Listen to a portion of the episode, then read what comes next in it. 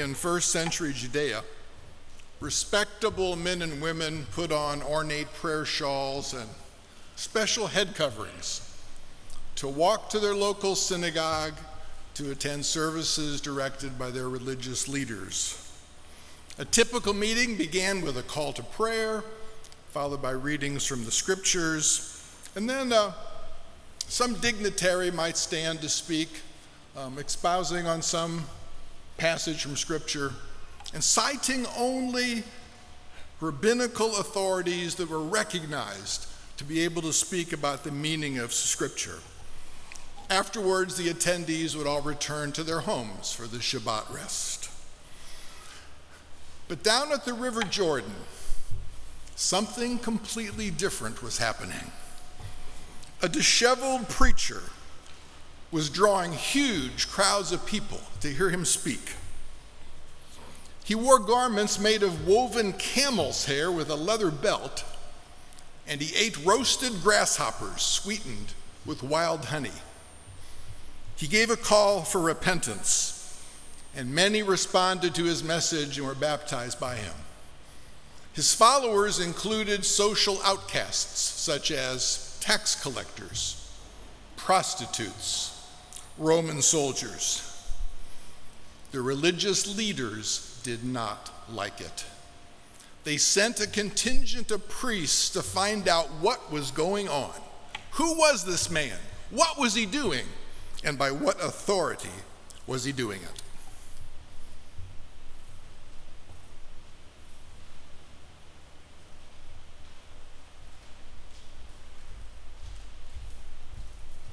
The gospel reading is John 1, verses 19 through 27.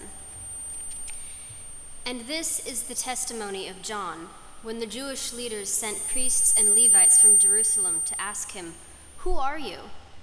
He fully acknowledged and did not deny, but fully acknowledged, I am not the Messiah. And they asked him, What then? Are you Elijah? He said, I am not. Are you the prophet? And he answered, No. So they said to him, Then who are you? We need to give an answer to those who sent us. What do you say about yourself? He replied, as the prophet Isaiah has said, I am the voice of one crying out in the wilderness, Make straight the way of the Lord. Now they had been sent from the Pharisees. They asked him, Then why are you baptizing if you are neither the Messiah, nor Elijah, nor the prophet? John answered them, I baptize with water, but among you stands one you do not know even he who comes after me, the strap of whose sandal I am not worthy to untie. This is the gospel of the Lord.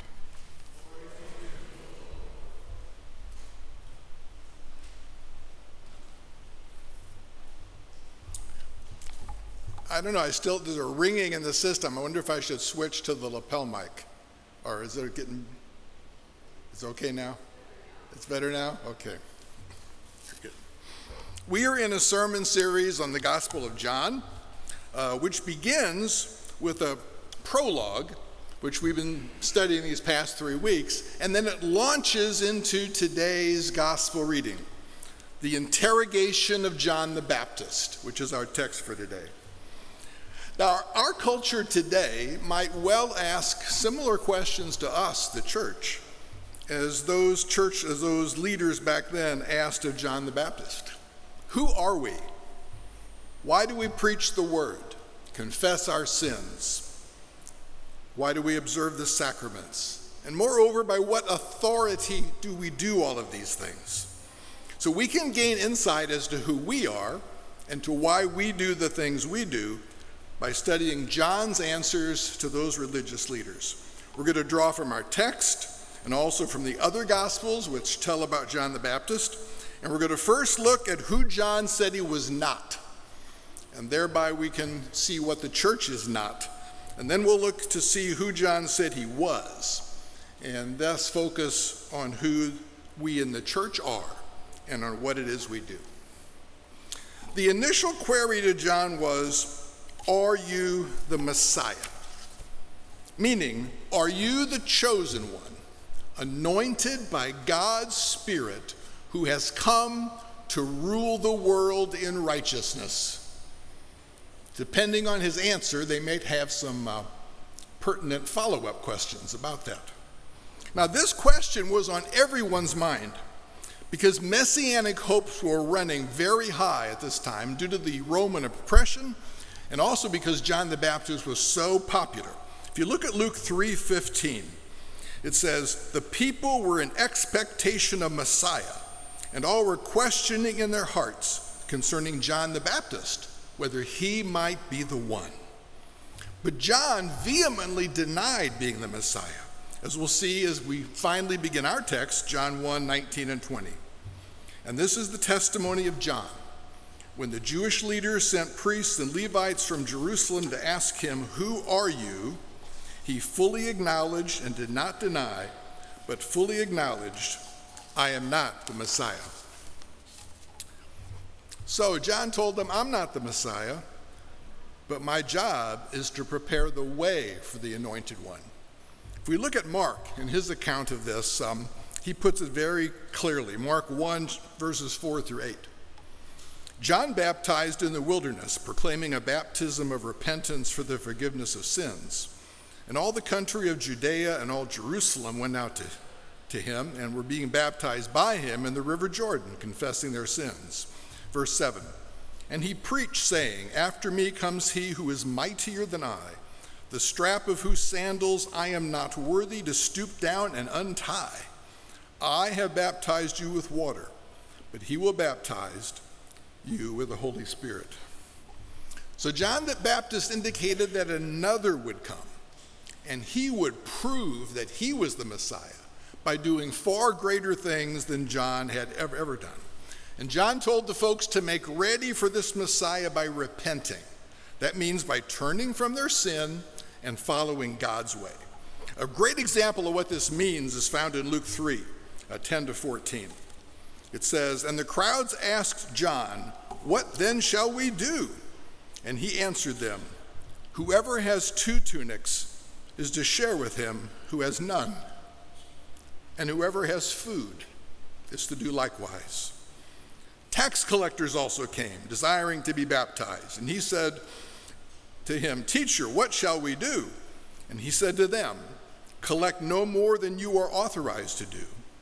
Soldiers also asked him, And we, what shall we do? And he said to them, Do not extort money from anyone by threats or by false accusation, and be content with your wages. Those who turned to God were baptized by John to show that they were forgiven and they had now begun a new life as they awaited the arrival of the Messiah. Well, as it was for John, so it is for the church. We are not the Messiah. If you are looking for a pastor who is a charismatic leader whom you can emulate as an ideal role model, he's not here.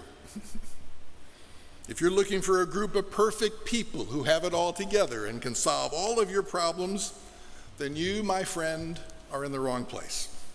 We, like John and his followers, are simply sinners, pointing the way to Jesus, encouraging everyone to turn to God and to love their neighbors. Well, if John does not claim to be the Messiah, thought the priests, perhaps he believes he is some other prophetic figure, like Elijah or the one called the prophet. Our next verse in our text, John 1 21. And they asked him, What then? Are you Elijah? He said, I am not. They said, Are you the prophet? And he answered, No. Well, why would they think he might be Elijah? Well, he resembled Elijah. If you look at 2 Kings 1 8, it describes Elijah as covered in hair with a leather belt. Like the Hebrew is he was Lord of hair.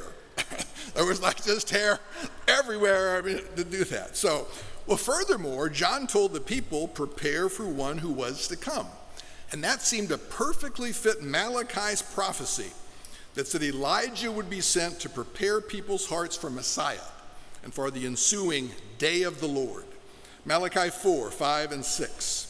Behold, I will send you Elijah the prophet before the great and awesome day of the Lord comes. And he will turn the hearts of fathers to their children, and the hearts of children to their fathers.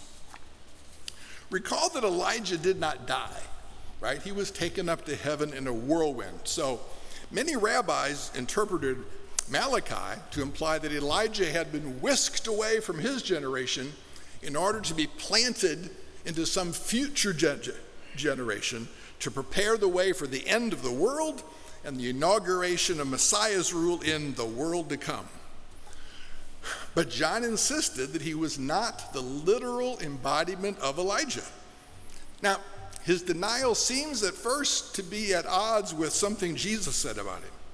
For after John was imprisoned and then executed by Herod Antipas, Jesus told the disciples that John was Elijah. So let's see how Jesus himself resolves this apparent contradiction. It's in Matthew 17, verses 9 through 13. And as they were mountain after the transfiguration, the disciples asked Jesus, Wait a minute. If you're the Messiah, why do the scribes say that first Elijah must come? He answered, well, it's true that Elijah does come, and he will restore all things.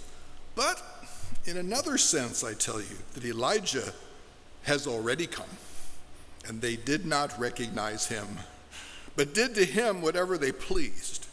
So also the Son of Man will certainly suffer at their hands.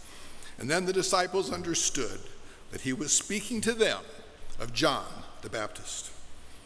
Jesus confirms that Elijah will come to restore all things at the end of this age in order to hasten the onset of the new age to come. And Elijah's presence at that future time prepares for King Messiah and a new world order.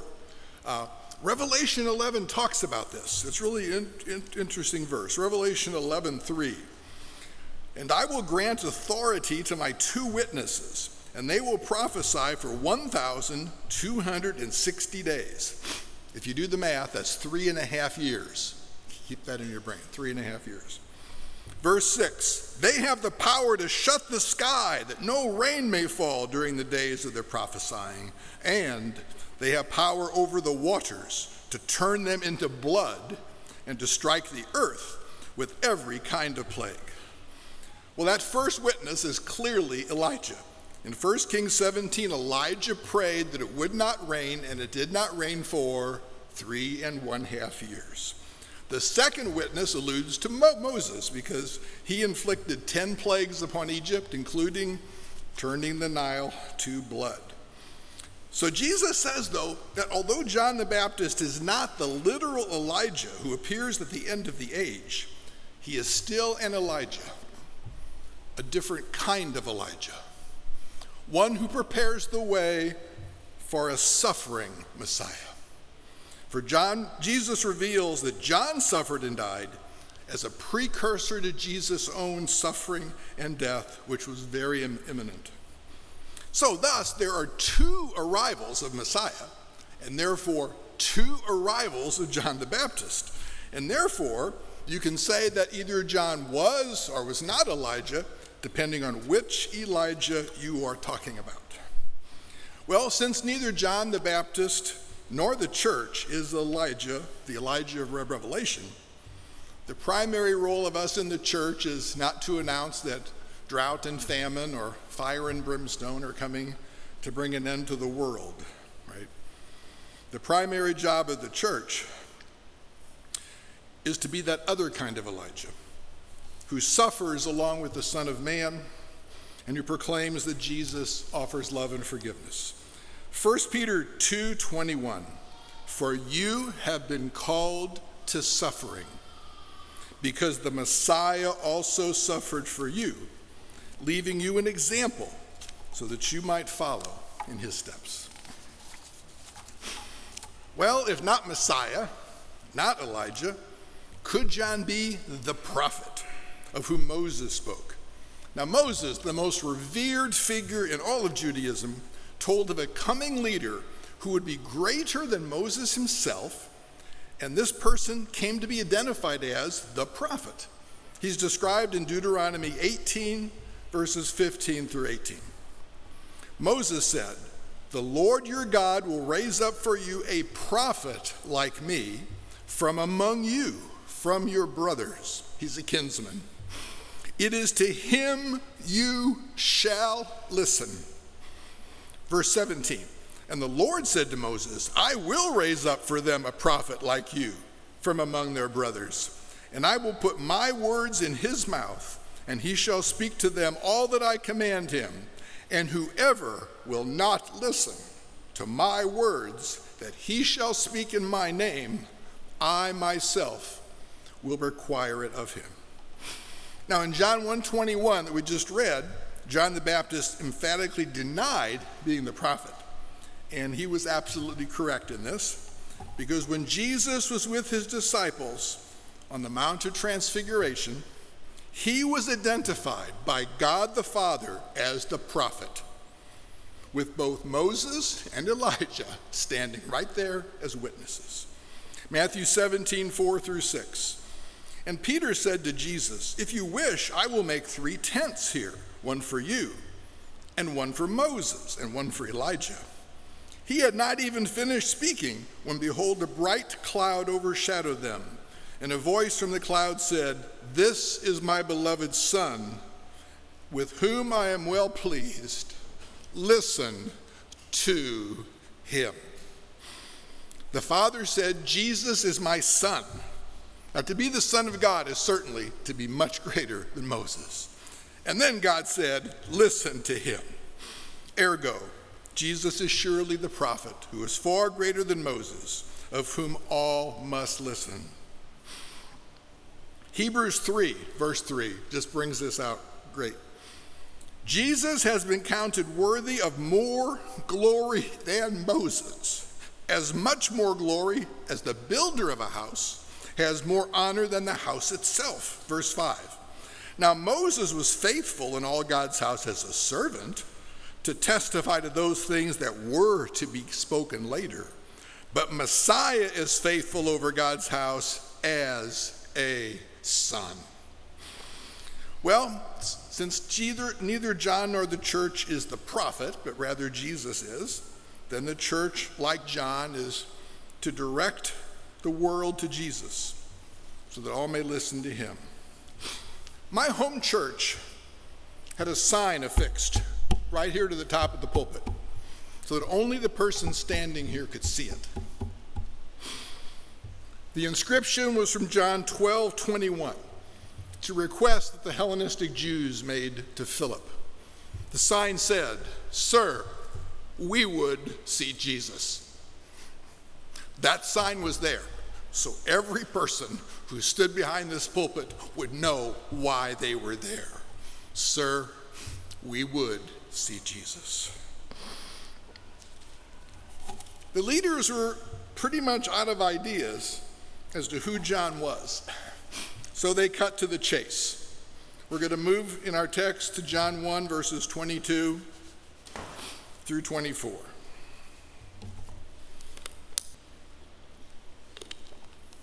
They said to him, Then who are you? We need to give an answer to those who sent us. What do you say about yourself? He replied, As the prophet Isaiah has said, I am the voice of one crying in the wilderness, make straight the way of the Lord. Now they had been sent by the Pharisees. John's answer to who are you was, I am the voice, foretold by Isaiah. He was talking about our call to worship this morning. Isaiah 40, 1 through 5. Comfort, comfort my people, says your God. Speak tenderly to Jerusalem and cry to her that her warfare is ended and her iniquity is pardoned. Verse 3 A voice cries, In the wilderness, prepare the way of the Lord. Make straight in the desert a highway for our God. Every valley shall be lifted up, every mountain and hill shall be made low. The uneven ground shall become level, and the rough places a plain. And the glory of the Lord shall be revealed, and all flesh shall see it together, for the mouth of the Lord has spoken it. The glory of the Lord departed from Israel, along with the Ark of the Covenant, when the Babylonians destroyed Jerusalem and ransacked the temple in 597 BC. His glory was not revealed again in Israel until 5 BC, one night in Bethlehem. And there were in the same country shepherds abiding in the field, keeping watch over their flock by night. And lo, an angel of the Lord came upon them, and the glory of the Lord shone round about them, and they were sore afraid. And the angel said unto them, Fear not, for behold, I bring you good tidings of great joy, which shall be to all people. For unto you is born this day in the city of David a Savior who is the Messiah your Lord. That's Luke 2 8 through 11. John's voice revealed the glory of the Lord, Jesus, to the crowds. And similarly, we, the church, today proclaim this same Savior who is the Messiah, born in Bethlehem, to the world. Now, we've been considering who is the church by really asking the question who was John the Baptist? And you might think, well, are you sure you can do that? Well, I've got a pretty sound basis for doing this. Jesus made this very connection as he taught that the church, John the Baptist, and the prophets all have similar missions. Matthew 11, starting in verse 7. As they went away, Jesus began to speak to the crowds concerning John. What did you go out in the wilderness to see? A reed shaken by the wind? Down in verse 9. What then did you go out to see? A prophet? Yes, I tell you, and more than a prophet. This is he of whom it is written Behold, I send my messenger before your face, who will prepare your way before you. Truly I say to you, among those born of women, there has arisen no one greater than John the Baptist.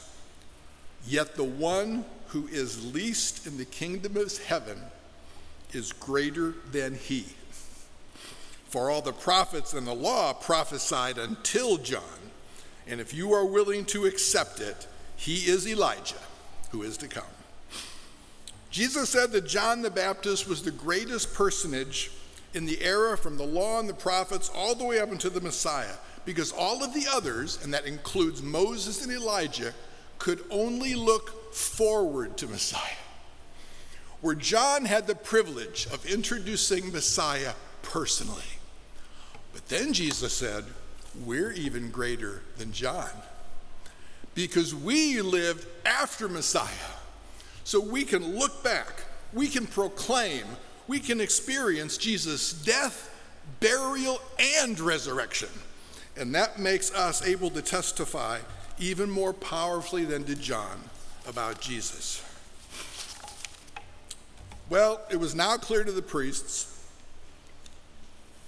that John claimed to be none of the prophetic figures that they, as religious leaders, might acknowledge. Thus, in their opinion, John had no authority to call to repentance or to baptize. They had him cornered. However, there's an old adage of law. I used to do a lot of expert witness work, and there's an old adage an attorney should never ask a question of a witness unless the attorney already knows what the answer is. The priests broke this rule. John 1 25. Therefore, they asked John, Then why are you baptizing if you're neither Messiah or Elijah nor the prophet? My home church purchased some property to expand our facilities. But after we'd signed the papers and paid our earnest money, the city came in with a better offer. So the seller just ripped up our contract and accepted theirs. We filed suit.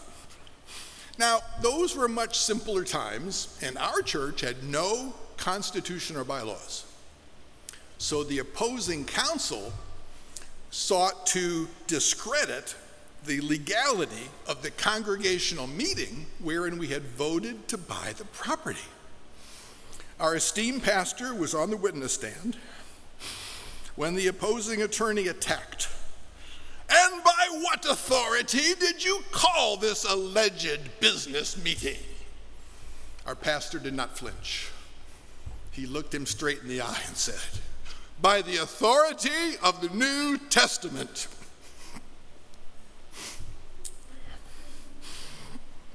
The attorney looked over to the judge and said, No more questions, Your Honor. we won the case. The priests, like that attorney, soon regretted they had asked a question to which they did not know the answer because John gave them a startling reply as to why he baptized. Matthew 3 11 and 12. I baptize you with water for repentance, but he who is coming after me is mightier than I, whose sandals I am not worthy to carry. He will baptize you with the Holy Spirit and fire. His winnowing fork is in his hand, and he will clear his threshing floor and gather his wheat into the barn, but the chaff he will burn with unquenchable fire. The priests rightly guessed that they just might be that chaff he was talking about. John the Baptist had been asked by what authority he baptized, and his response was that his authority was in the power and person of the coming Messiah, of whom John the Baptist said, He will baptize with the Holy Spirit and fire. Well, John had foreseen things that were going to happen in Acts. Acts 2 1 to 4. When the day of Pentecost arrived, they were all together in one place, and suddenly there came from heaven a sound like a mighty rushing wind, and filled the entire house where they were sitting and divided tongues as of fire appeared to them and rested on each one of them. And they were all filled with the Holy Spirit and began to speak in other tongues. As John the Baptist prophesied, our worship today is our response to the power and presence of Jesus and of his Spirit. Now, we really need to note here that the presence of the Holy Spirit, who indwells the church today, creates a sharp distinction between the ritualized good intentions of John's baptism and the full power of baptism in the name of the Lord Jesus. Acts 19, starting in verse 1. Paul came to Ephesus where he found some disciples, and he said to them, Did you receive the Holy Spirit when you believed? And they said, No, we've not even heard that there is a Holy Spirit. What's, what's that? He said, Well, into what were you baptized? They said, Into John's baptism. Ah, said Paul. John baptized with the baptism of repentance, telling people to believe in the one who was to come after him. That's Jesus. On hearing this, they were baptized in the name of the Lord Jesus. And when Paul had laid his hands on them, the Holy Spirit came on them, and they began speaking in tongues and prophesying. Why do you baptize doesn't just mean by what authority do you baptize, it also means for what purpose. And John's purpose was rooted in a Jew- Jewish purification rite called mikvah. Mikvah is where a person who repents and wants to live right righteously enters a body of water, is plunged beneath the surface, and then arises as reborn and purified. Now, if you're right now envisioning Jesus' baptism as jodder over Jesus' head, like in that great painting by Da Vinci, that's not mikvah. Maybe this might help. Um, for we Presbyterians here, John Calvin, 1536, from Institutes of the Christian Religion, Book 4, Chapter 15, Section 19. The word baptize means to immerse and it is clear that the rite of immersion was observed in the ancient church. I know we have a lot of Lutheran background people here. How about Martin Luther, 1520, the Babylonian captivity of the church? I would have those who are baptized completely immersed in the water, as the word says and as the mystery indicates. for this is doubtless the way it was instituted by Christ. Any Methodists here? John Wesley, 1755, notes on the New Testament. The scripture found in Romans 6 4 alludes to the ancient manner of baptizing by immersion. As the word says, we are buried with him by baptism unto death. Therefore, as Christ was raised up from the dead, even so we also should walk in newness of life. And I'll just throw in John 3:23. John also was baptizing at Enon because there was much water there. Interesting, the pool of Siloam, where Jesus told the blind man to go wash, was excavated in 2004. And it was found to be a mikveh pool. Mikveh is still practiced today in Judaism at conversions to Judaism and to purify people before feasts, just as it was in John's day. Uh, John 11 55. Now the Passover of the Jews was near, and many went up from the country to Jerusalem before the Passover to purify themselves, to do mikvah. So, if we know that John performed mikvah, mikvah immersion, this helps us to understand his purpose. You see, John was a contemporary of the Essenes. That was a strict Jewish sect with a had a retreat out at Qumran in the desert. You may remember they were the ones who hid the Dead Sea Scrolls. The writings of the Essenes and the excavations done at Qumran show that one, they believed the end of the age was near, and two, they did mikveh immersion to prepare the way of the Lord. By this they meant to prepare for the coming king Mashiach ben David, Messiah, son of David. The preaching of John reveals that he also was to prepare the way of the Lord, but with a different expectation than the Essenes. We can see this in the last verses of our text John 1 26 and 27, and I've, I've got to add verses 29 and 30 just for con- context, so we'll do that. Verse 26. John answered the priests, I baptize with water, but among you stands one you do not know, even he who comes after me, the strap of whose sandal I am unworthy to untie. And then verse 29 The next day John saw Jesus coming toward him and said, Behold, the Lamb of God who takes away the sin of the world. This is he of whom I said, After me comes a man who ranks before me because he was before me. In contrast to the Essenes, who were preparing for a political kingdom set up by Mashiach ben David, John performed mikveh to prepare for our redemption, the forgiveness of sins, by Mashiach ben Yosef, Messiah, son of Joseph. He is Jesus, Isaiah's suffering servant, the Lamb of God who takes away the sin of the world. John baptized because he was preparing the way for the eternal Son of God who would immerse us in his spirit and provide us with more than just a ritual cleansing, but rather with a spiritual cleansing from our deepest sin. That's why John did what he did, and it's why we do what we do. We proclaim and celebrate that redemption. Well, as we conclude, it's important, I think, for us to guard against thinking that once we've discerned that the church points toward Jesus, then our worship is going to always be wonderful, a great spiritual experience, no doubts as to its significance.